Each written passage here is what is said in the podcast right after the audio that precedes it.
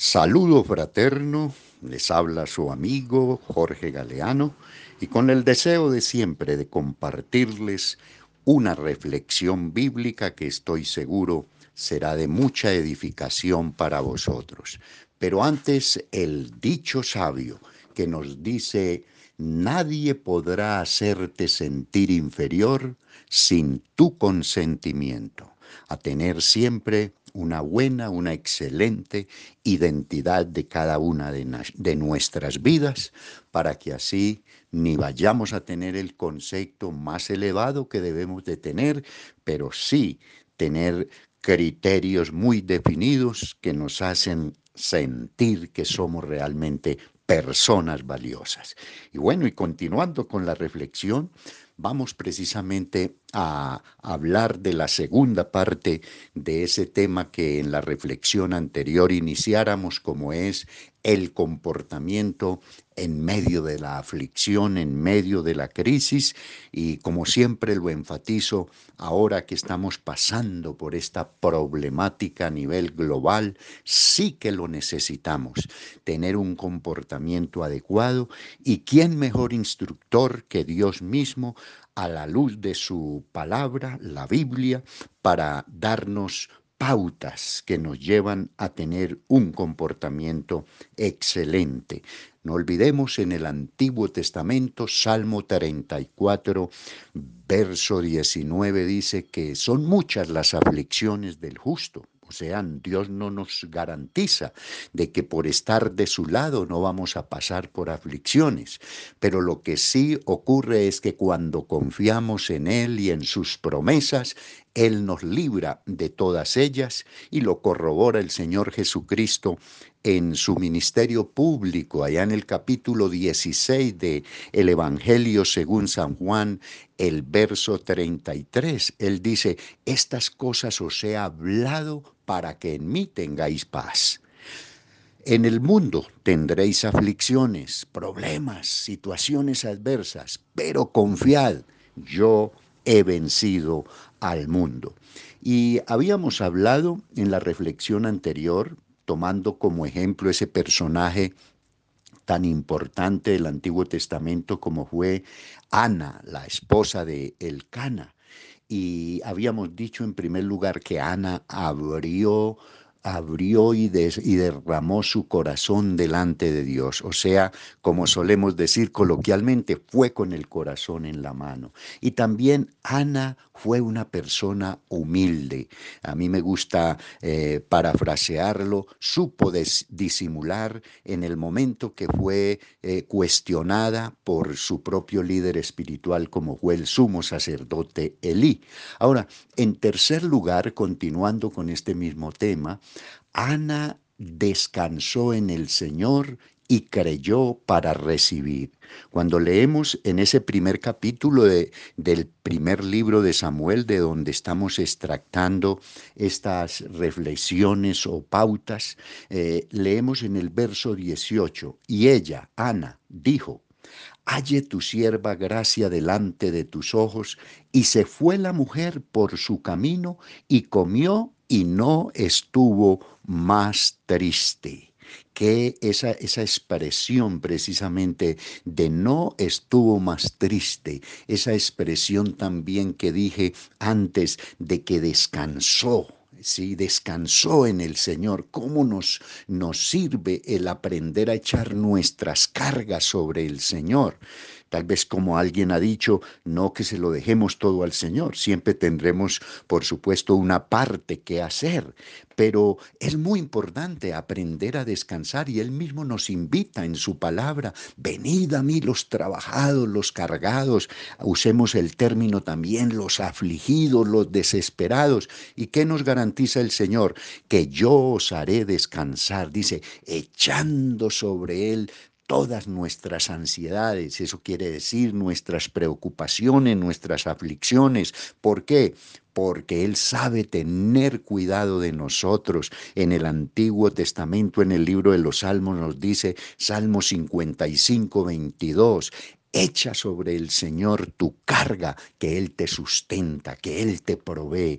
De manera que está la Biblia cargada de promesas que nos invitan a que descansemos en el Señor. Y por supuesto, creyó eh, para poder tener ese descanso, para poder haber echado esas cargas, esa aflicción sobre el Señor después de haber orado, como lo he venido diciendo, con el corazón en la mano, fue porque creyó. La fe es un elemento imprescindible en nuestro caminar con Dios. Y me llama mucho la atención ese versículo allá del, del libro del profeta Isaías, capítulo 26, versículo 3. La palabra del Señor dice, yo guardaré, nos está hablando el Señor nuestro Dios, yo guardaré en completa paz aquel cuyo pensamiento en ti persevera, porque en, en Dios ha confiado.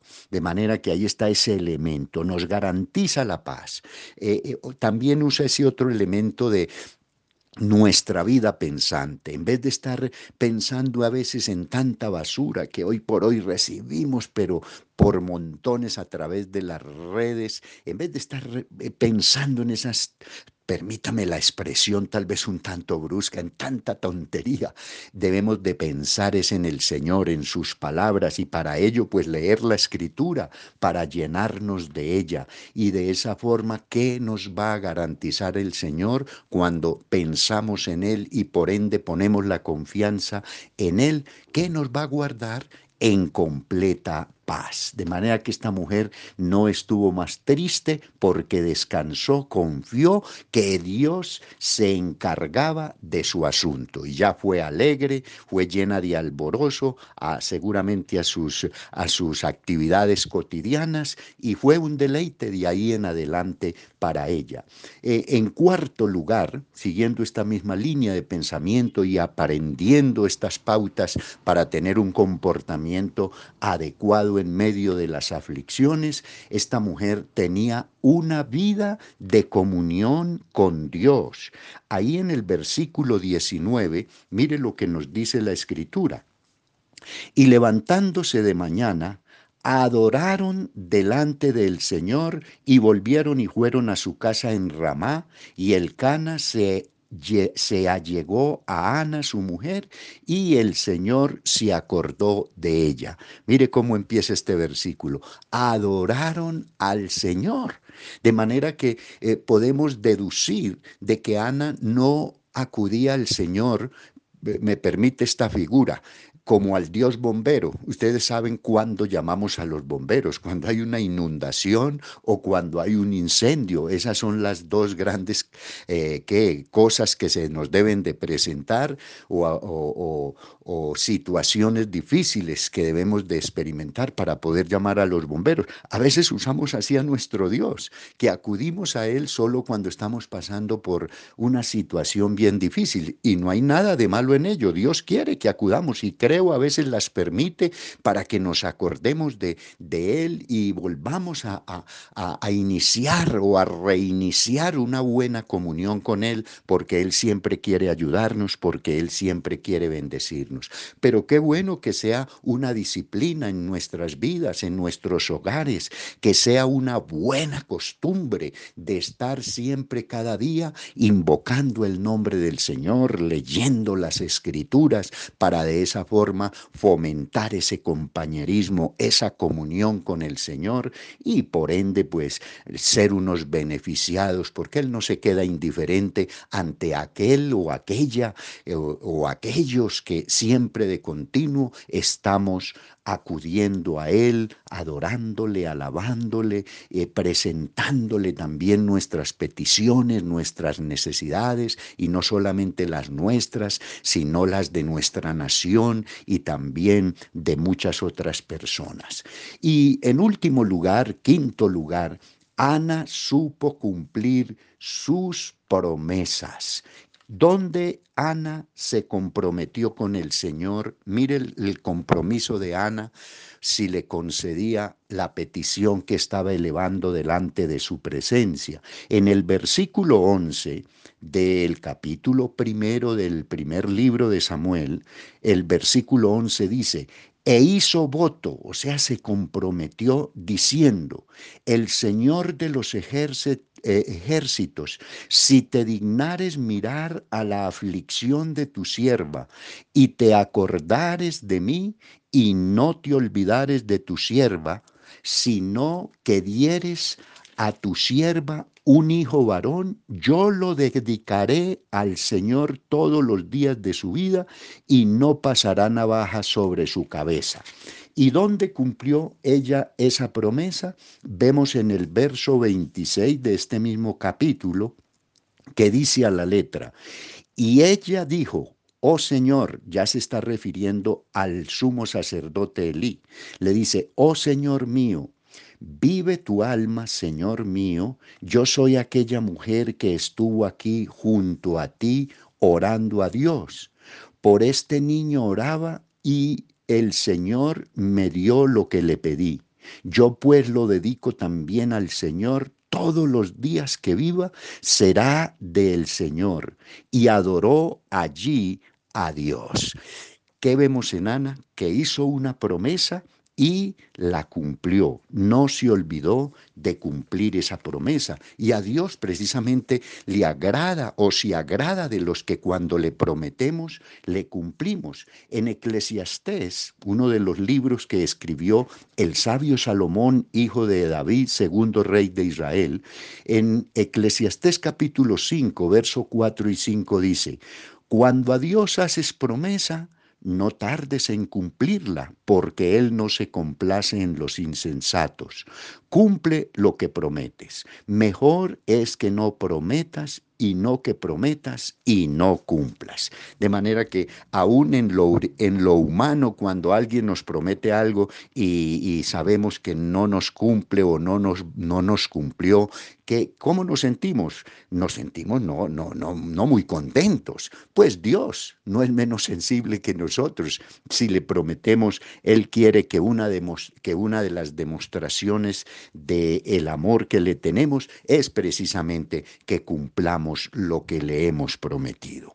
Bueno, ahí están estas pautas como así las hemos venido llamando, eh, eh, estos secretos, podríamos decir, a tener en cuenta para que en medio de la, de la crisis que vivimos, la crisis que estemos viviendo como individuos, como familia, como nación, como mundo, podamos aplicar estos principios, estas pautas y por supuesto saquemos el mejor provecho de esa clase de comportamiento que con fundamento en la palabra de Dios nosotros tenemos la convicción que con ello vamos primeramente a agradar a Dios y nosotros por estar obedeciendo a la palabra de Dios, Dios nos va a recompensar grandemente. De manera que en medio de la crisis no nos llenemos de pánico como tal vez dijera por allá el Chapulín Colorado, creo que era el, el comediante que hablaba con esos términos, y sino que, que pongamos la confianza en Dios y apliquemos esto que nos aconseja la palabra de Dios en el ejemplo que encontramos en la vida de Ana.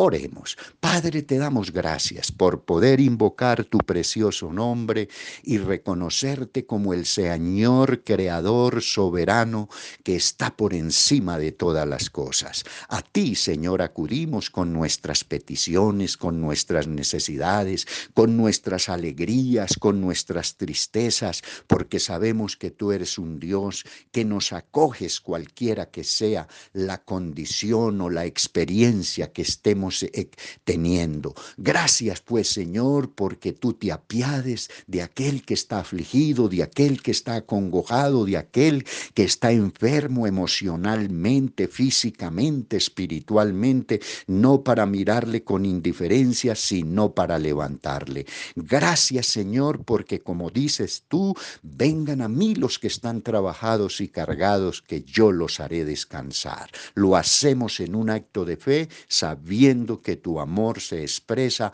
a través de hacer cosas maravillosas en nuestro favor. Y te ruego muy especialmente por las personas que aún no han llegado a, a tenerte como su Señor y como su Salvador, para que vengas a sus vidas, entres a sus corazones y les quite todo pecado, toda maldad y les hagas nueva criatura. Gracias por salvarles, gracias por perdonarles. En el precioso nombre de Jesús, con acción de gracias, oramos. Amén. Muchísimas gracias por haber escuchado esta reflexión. Como le recuerdo, ya habló su amigo Jorge Galeano y le invito también a que lo siga haciendo, escuchando estas reflexiones e invite a otros. Termino diciéndole que la paz de Dios sea con usted ahora y siempre. Bendiciones mil.